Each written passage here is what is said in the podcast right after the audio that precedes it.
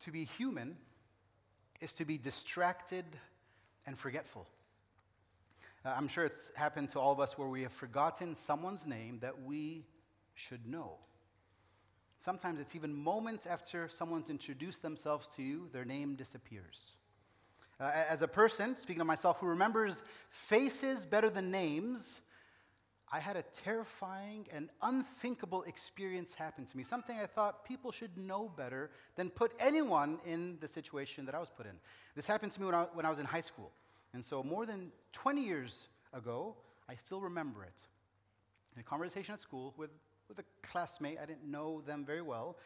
In the middle of the conversation, they asked, Do you know my name?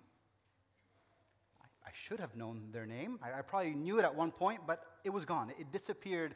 It was incredibly awkward. They did not help me in any way, and I don't remember how it ended, but I didn't remember their name now. I don't remember their name still.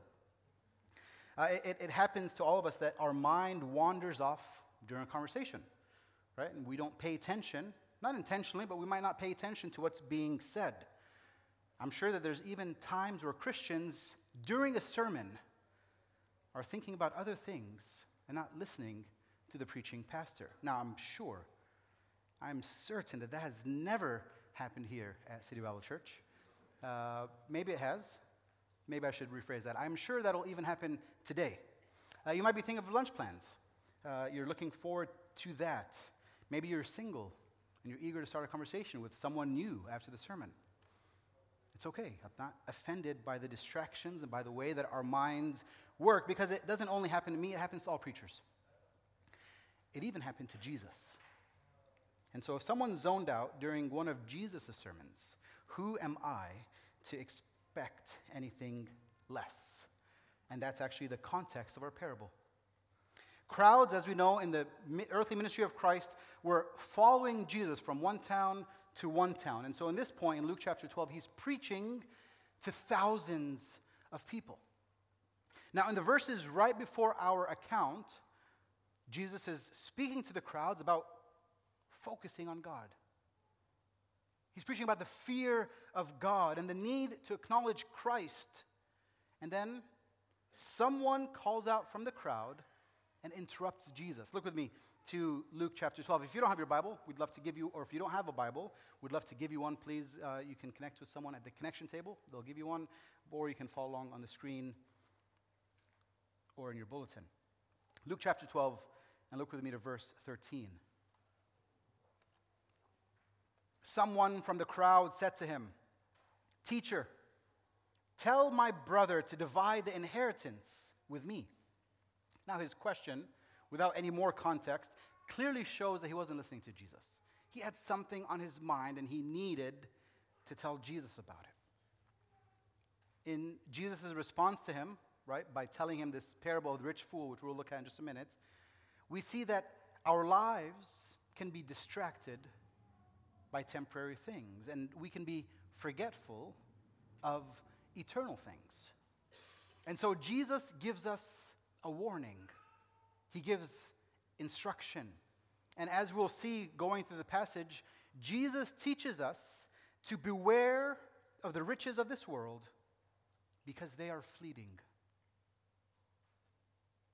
And so here's our main, main point for today life is living in and for eternity.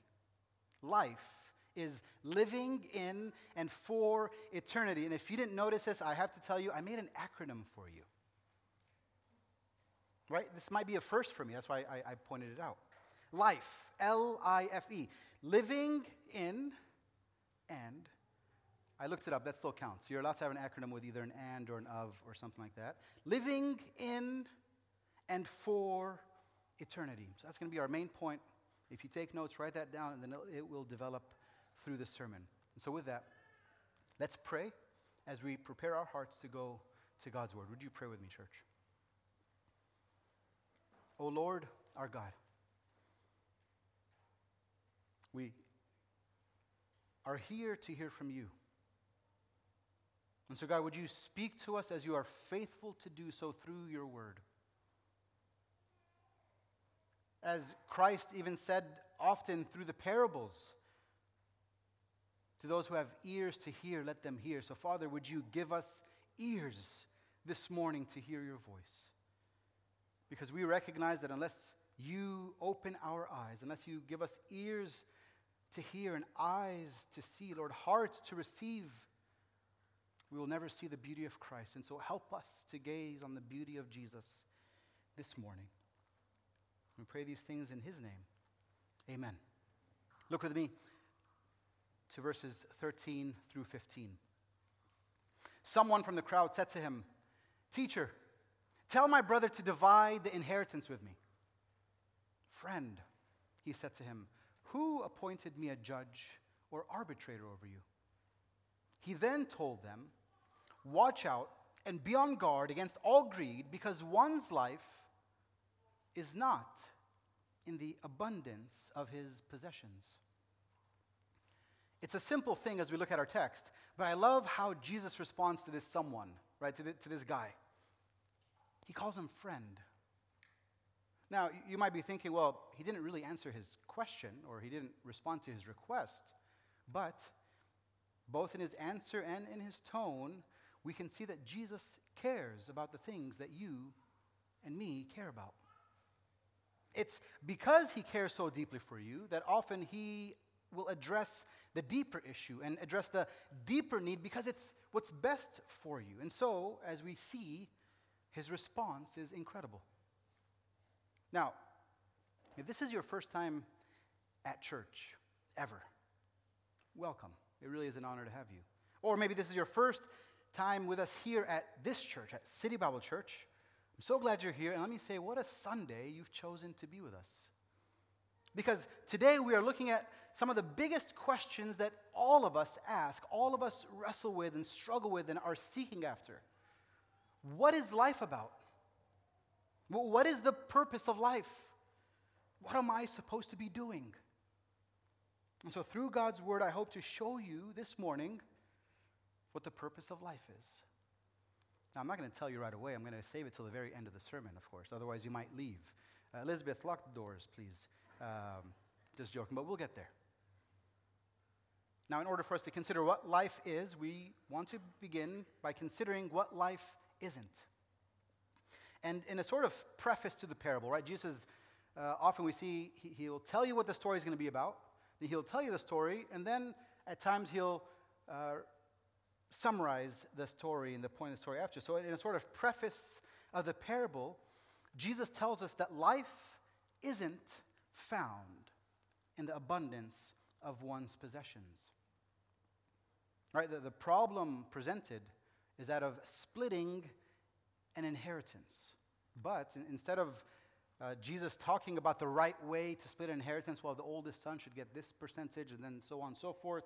Or instead of telling this guy the good things that he can do with his money, Jesus goes straight to the heart and to the root of the issue greed. Now, what does he say?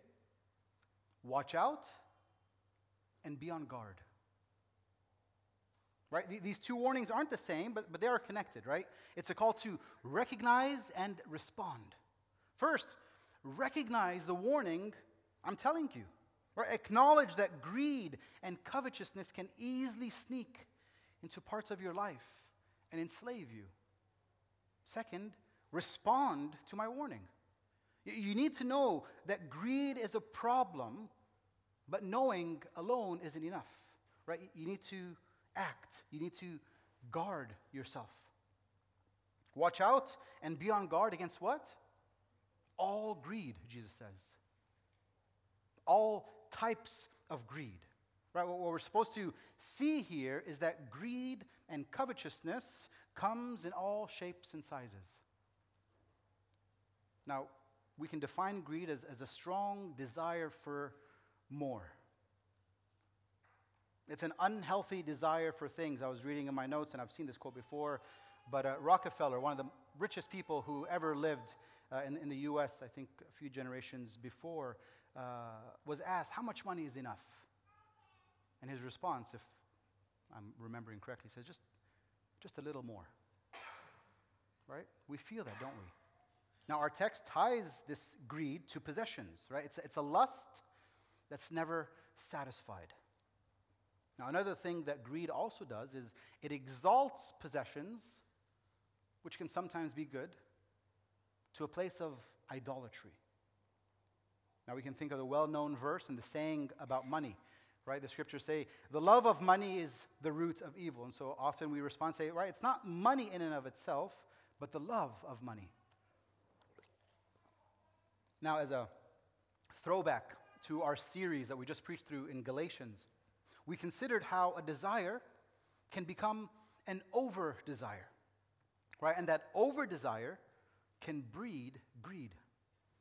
And so, for example, there is nothing wrong with knafe in and of itself. We can rightly say, and I hope that you would agree with me, unless you have an intolerance to dairy or uh, uh, gluten, we can rightly say that it's a gift of, from God to humanity that we can enjoy knafe. That we can find it so plentiful in this neighborhood. But when the shift goes from knafe is good, thank you, Jesus, to knafe is what life is about, and I need more knafe to find joy and fulfillment, well, you've kind of gone a bit crazy. Uh, and you've crossed the line, right? There, there's a difference between desiring something good and then finding and hoping and looking for everything in that possession, in that thing, in that person, even. All right, Jesus said, Life is not in the abundance of his possessions. And so let's make that one of two points this morning as we work through the parable. Number one, life isn't in the abundance, and I'll even add, or absence of possessions, right? It's, it's not in the abundance or absence of possessions. Right? Jesus in this parable is showing us that that's not what makes life. Right? The, the abundance of possessions or the absence of possessions aren't what fill a life. Even as we considered in the scripture reading from Ecclesiastes. Uh, look with me as we go to the parable directly, verses 16 through 19. Then he told them a parable. A rich man's land was very productive. He thought to himself, What should I do since I don't have anywhere to store my crops? I will do this, he said. I'll tear down my barns and build bigger ones and store all my grain and my goods there. Then I'll say to myself, You have many goods stored up for many years. Take it easy. Eat, drink, and enjoy yourself.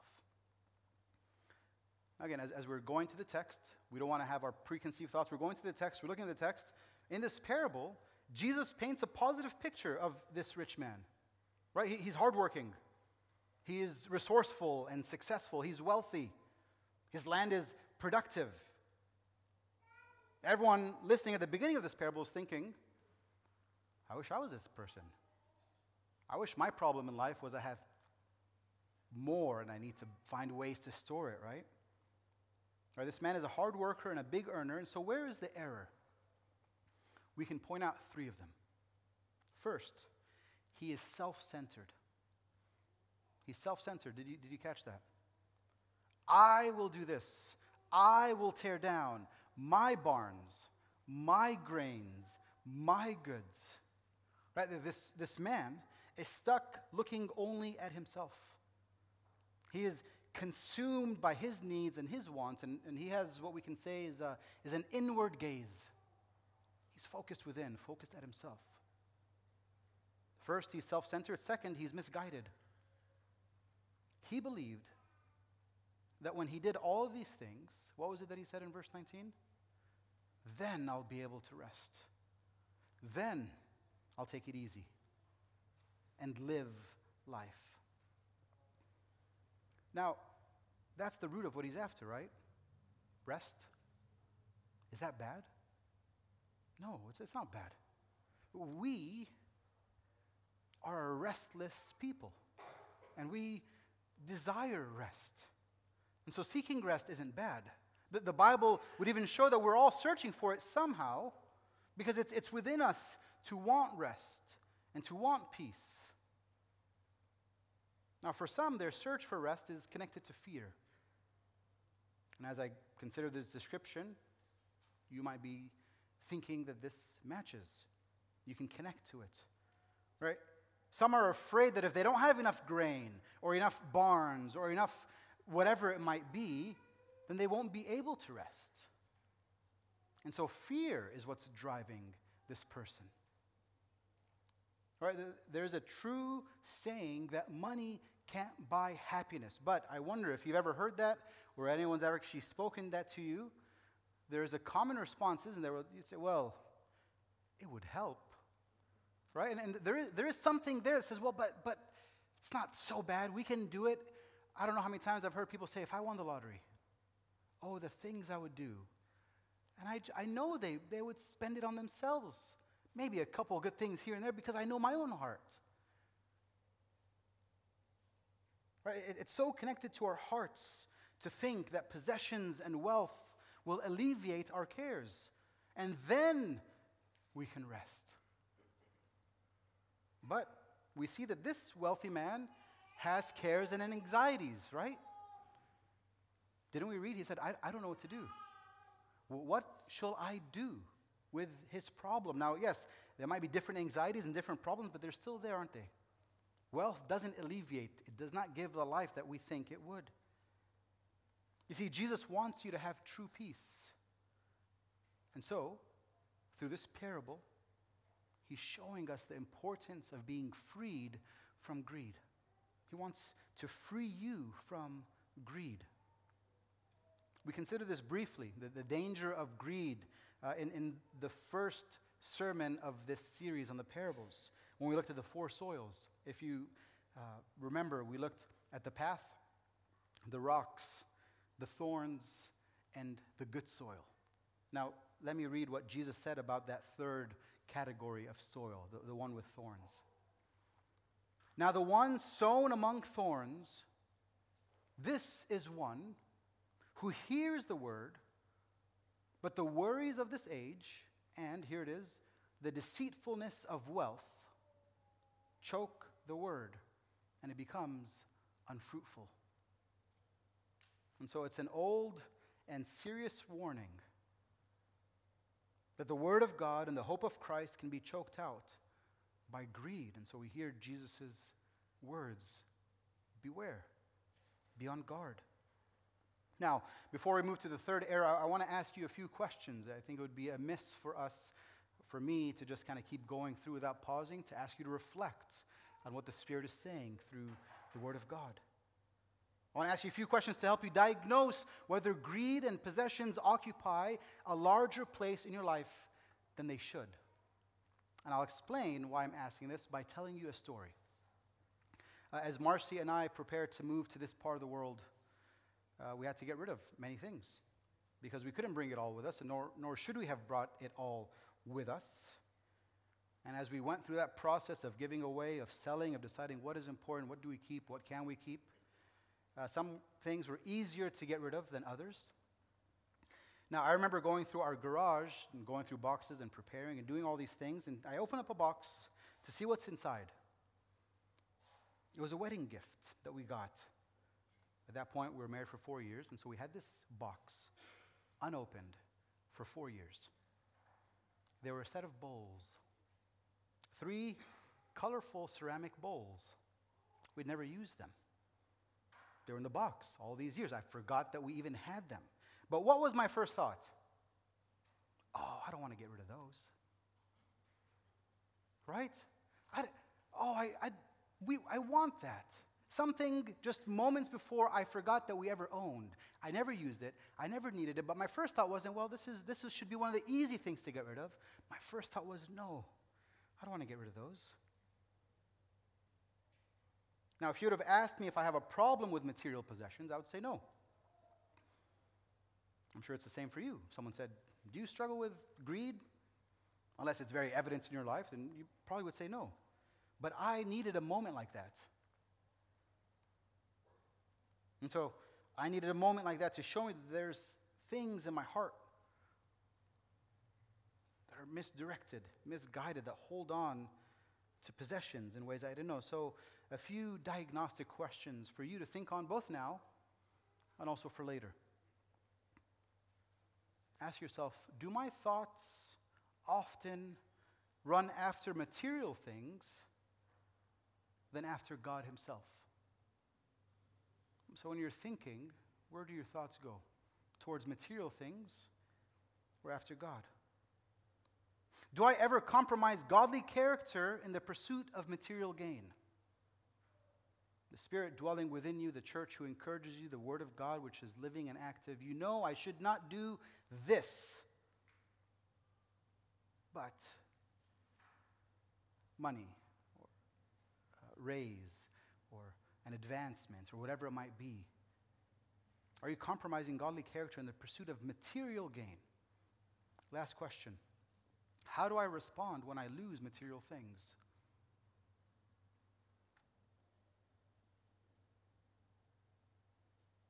One way that we are able to guard ourselves against greed is to be generous. You see, generosity is both a weapon and a shield against greed. When we give of our things and of our money and give of ourselves, we are actively pushing back against the desire to hold on if we're so ready to give. Right? It's pushing back against the natural impulse to think of ourselves and of our wants and of our own needs. Right? This self centeredness that so easily comes with being human. But here's the thing we can't just be more generous. Right? We can't just stop struggling with looking for rest and identity in possessions. Now, of course, we can take steps towards it, certainly, and I think that's helpful. But true change can only come through Christ. And in regards to greed and generosity, we can find it in Christ's generosity towards us. Let me read from Philippians chapter 2 as Paul writes about Christ's humility and generosity. If you're taking notes, this is Philippians chapter 2, verses 5 through 8. Paul writes, Adopt the same attitude as that of Christ Jesus, who, existing in the form of God, did not consider equality with God as something to be exploited.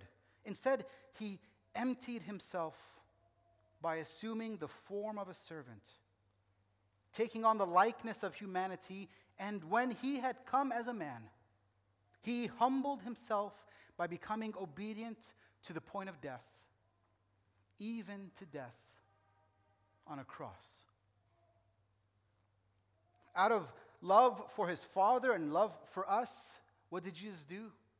He gladly gave up the privileges of his deity in order to serve us. Now, even more than possessions, he gave his life so that we could live. And, and Paul points out necessarily that he didn't just die any death, he died the worst kind of death crucifixion. And so, Christ's example, and even more so, the Spirit who lives within us, empowers us to be generous. Friends, we have been given so much. When we realize that, and the more that we realize it, anything that we give in response is little in comparison. Now, for the rich man's third error, I'd mentioned that there's three that we want to consider. Look with me to verse 20.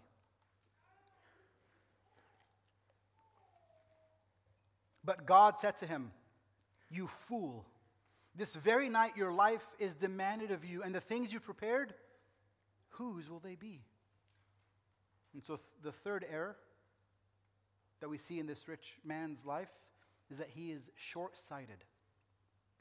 He's short sighted, right? He was worried and laboring for this world alone, and in it all, in his success, in his productivity, in his wealth, he forgot that life is like a mist. Life is a vapor. Our lives are a moment when compared to eternity. It's so hard for us to see that while we're living, especially in the younger years of our life. But our lives, all of us, whether it's five years, or 105 years on this earth. It's a moment in compared to eternity. And so being short sighted leads to our second point about what life isn't. Remember, I said there's two points as we work through the parables. Life isn't in the abundance or absence of possessions. Now, we also see, number two, that life isn't our own. Life isn't our own. Now, for God in this story to demand the life of the farmer shows that the farmer's life belonged to him. Right? God is the giver and the taker of life. He's the one who made us. Therefore, we belong to him. The rich man thought that his possessions were his to keep. He thought that his life was his to keep. He thought that he was in control of all these things. And what was God's response? You fool. Now, it sounds a bit harsh, but it's not name calling. Right? The idea of foolishness in the Bible is describing someone who disbelieves and disregards God. The Proverbs are filled with these examples, the Psalms are filled. Let me just read one uh, Psalm 14, verse 1. The fool says in his heart, There is no God. Why was the rich man a fool? Is because he lived as if there was no God. He's foolish because he was investing his time and efforts into nothing. He's storing up things that don't last. He's looking for rest in things that don't bring rest. Listen to one, what one commentator says. The man in the story was called a fool for com- confusing time with eternity his body for his soul, and what was his for what was God's.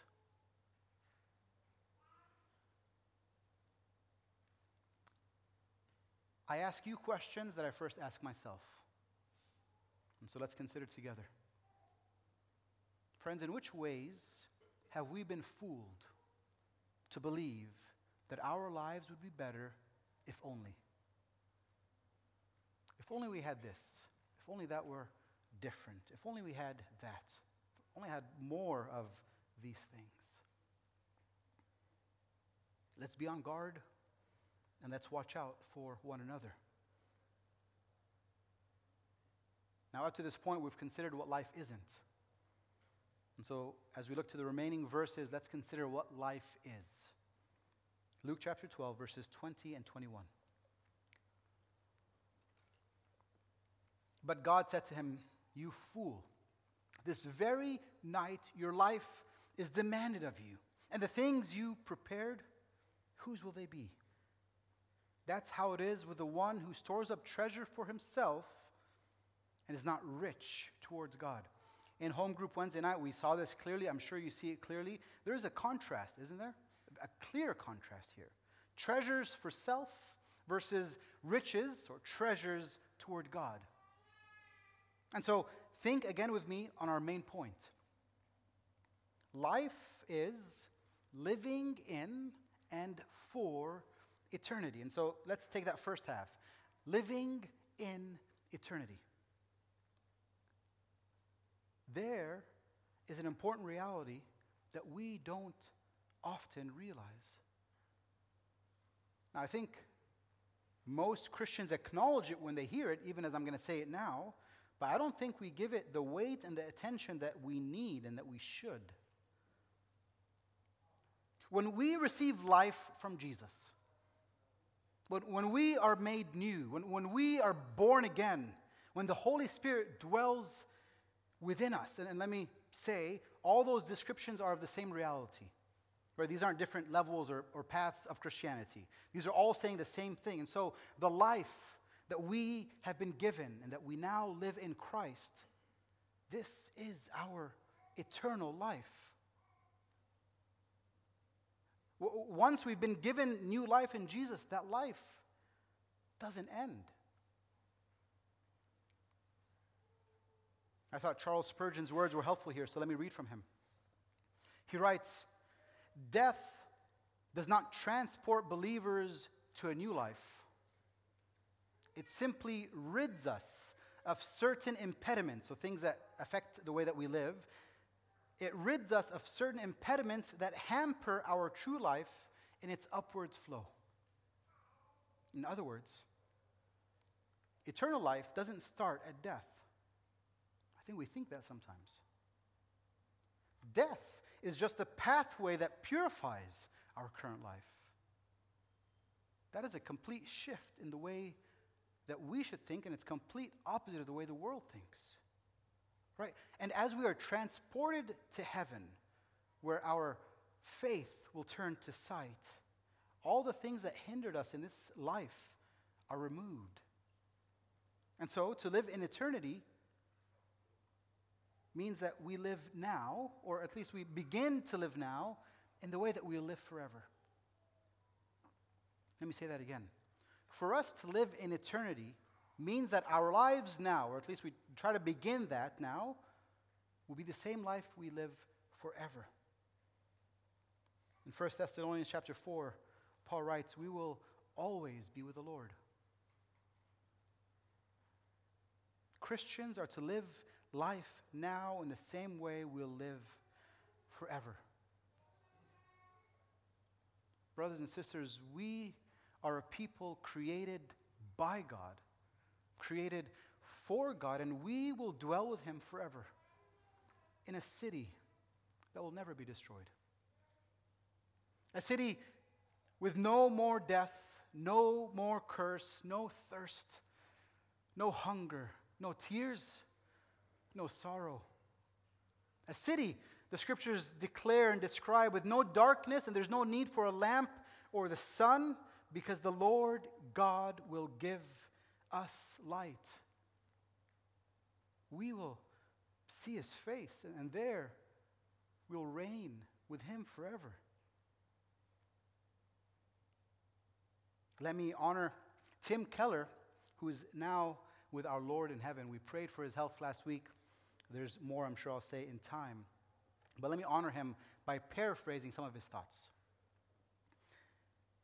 We live in eternity when we realize that the fulfillment we're looking for in work, the fulfillment we're looking for in money, the fulfillment we're looking for in relationships and in family and in education, all those blessings we seek are found in the face of Jesus Christ.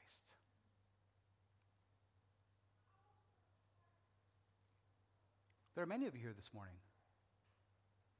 I hope many of you stay for the membership class. Not all of you. I don't think we have enough uh, lunch prepared. But I don't know many of you. I don't know the things you're going through. I don't know all your needs. I know some of them. And it's a joy for me as one of the pastors of this church to know how to pray for you all.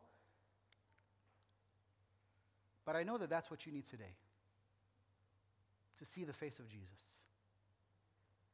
There is nothing that you need more today than to see Jesus and to know that true satisfaction is found in him. And so, dear friends, do you see his face? Do you see the treasure that is ours in Jesus? Are you maybe even seeing these eternal beauties in Christ for the first time? If you are, how wonderful. That's evidence of the Spirit working in your life. If you are seeing Jesus, if, if He is becoming more to you than just a religious figure, a historical person, but now you're seeing Him as Lord as Savior, as one who gives life, as one whose words are true, as one who was born in the flesh, died on the cross, and was raised from the grave. If you're seeing these realities, if you're starting to believe that Jesus is who he says he is, that he is the Son of God, call on him. Believe his words. Get rid of everything else that you've put your trust in and that you put your, your hope in to be made right before God and look to Jesus. The Bible declares that when you place your faith, and so I like to say your hope and your trust, because faith is kind of this thing that we can't really see or understand. But when you put all your trust in Christ, when you put all your hope in Christ, and in doing that, you're removing all the places that you've placed your hope in the Bible declares that you're, you become a Christian. You've crossed from the realm of death and darkness to the realm of light and life. And if you've done that this morning, I would love to, to speak with you and to hear that and to pray for you. Now, the reason that I'm pointing out if you've believed or if you're believing for the first time is why? Because the Christian faith is a lifelong hoping and trusting in Jesus. We're always turning away from the things that try to capture our gaze and our hearts, and we're always turning to Jesus. We are always to reject the lies of the world and to put our trust in the truth, in the words of Christ. And so, for those of you this morning who I know are Christian, or maybe I don't know, but you are a follower of Christ, you have placed your hope and trust in Him, you've trusted in His death, that through His death He conquered death.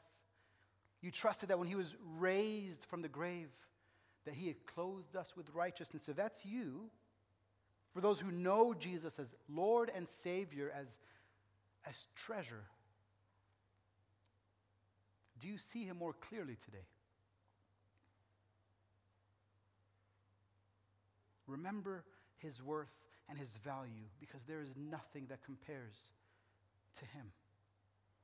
You might have been distracted. It's okay. We always will be, to some degree, in certain ways, but the call is to look to Him. And so I call you to look to Him now. Fix your eyes on Him, pursue Him, because there is nothing and no one more worthy or satisfying than Jesus. Remember our main point life is living in and for eternity. And so let's close by considering that. When we see Christ, when we really see Him, what drives us and ultimately satisfies us are eternal things. And, and when we really see Christ, we'll be able to say with faithful followers from long ago that the only things worth having is what we can have forever. And the only thing worth my grasping is what death cannot tear out of my hand. So, what is that? Well, it's Christ and His church. Dear Christian, spend your life on Christ and His church. Deepen the relationships that you have in the church. Build one another up and encourage one another to look to Jesus because we know how easy it is for us to be forgetful and for us to be distracted.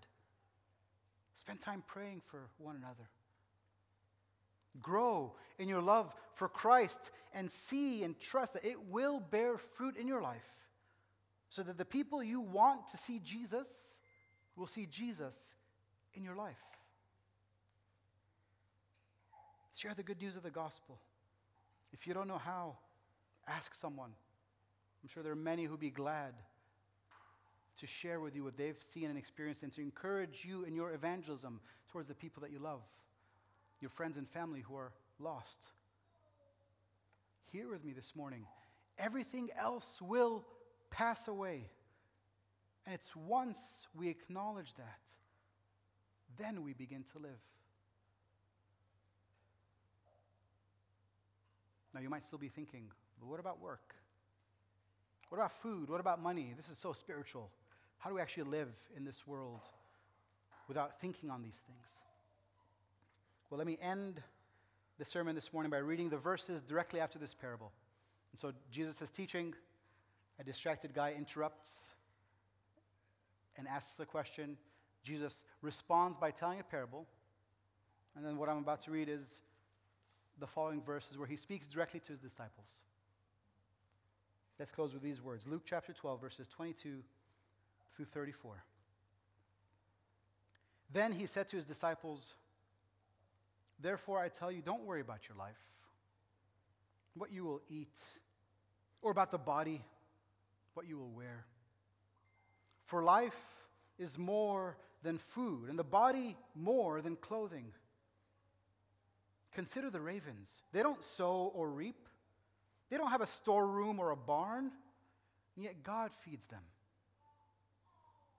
Aren't you worth much more than a bird's? Can any of you add one moment to his lifespan by worrying? If then you're not able to do even a little thing, why worry about the rest? Verse 27 Consider how the wildflower grow. They don't labor or spin thread, yet I tell you, not even Solomon in all his splendor was adorned like one of these. If that's how God clothes the grass, which is in the field today and is thrown into the furnace tomorrow, how much more will he do for you? You of little faith. Don't strive for what you should eat and what you should drink, and don't be anxious. For the Gentile world eagerly seeks all these things, and your Father knows that you need them. But seek his kingdom, and these things will be provided for you.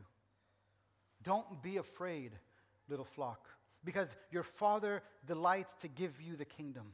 Sell your possessions and give to the poor. Make money bags for yourself that won't grow old, an exhaustible treasure in heaven, where no thief comes near and no moth destroys.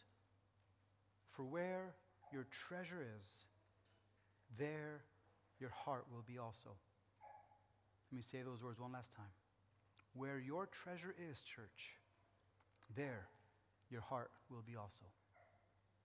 Let's pray.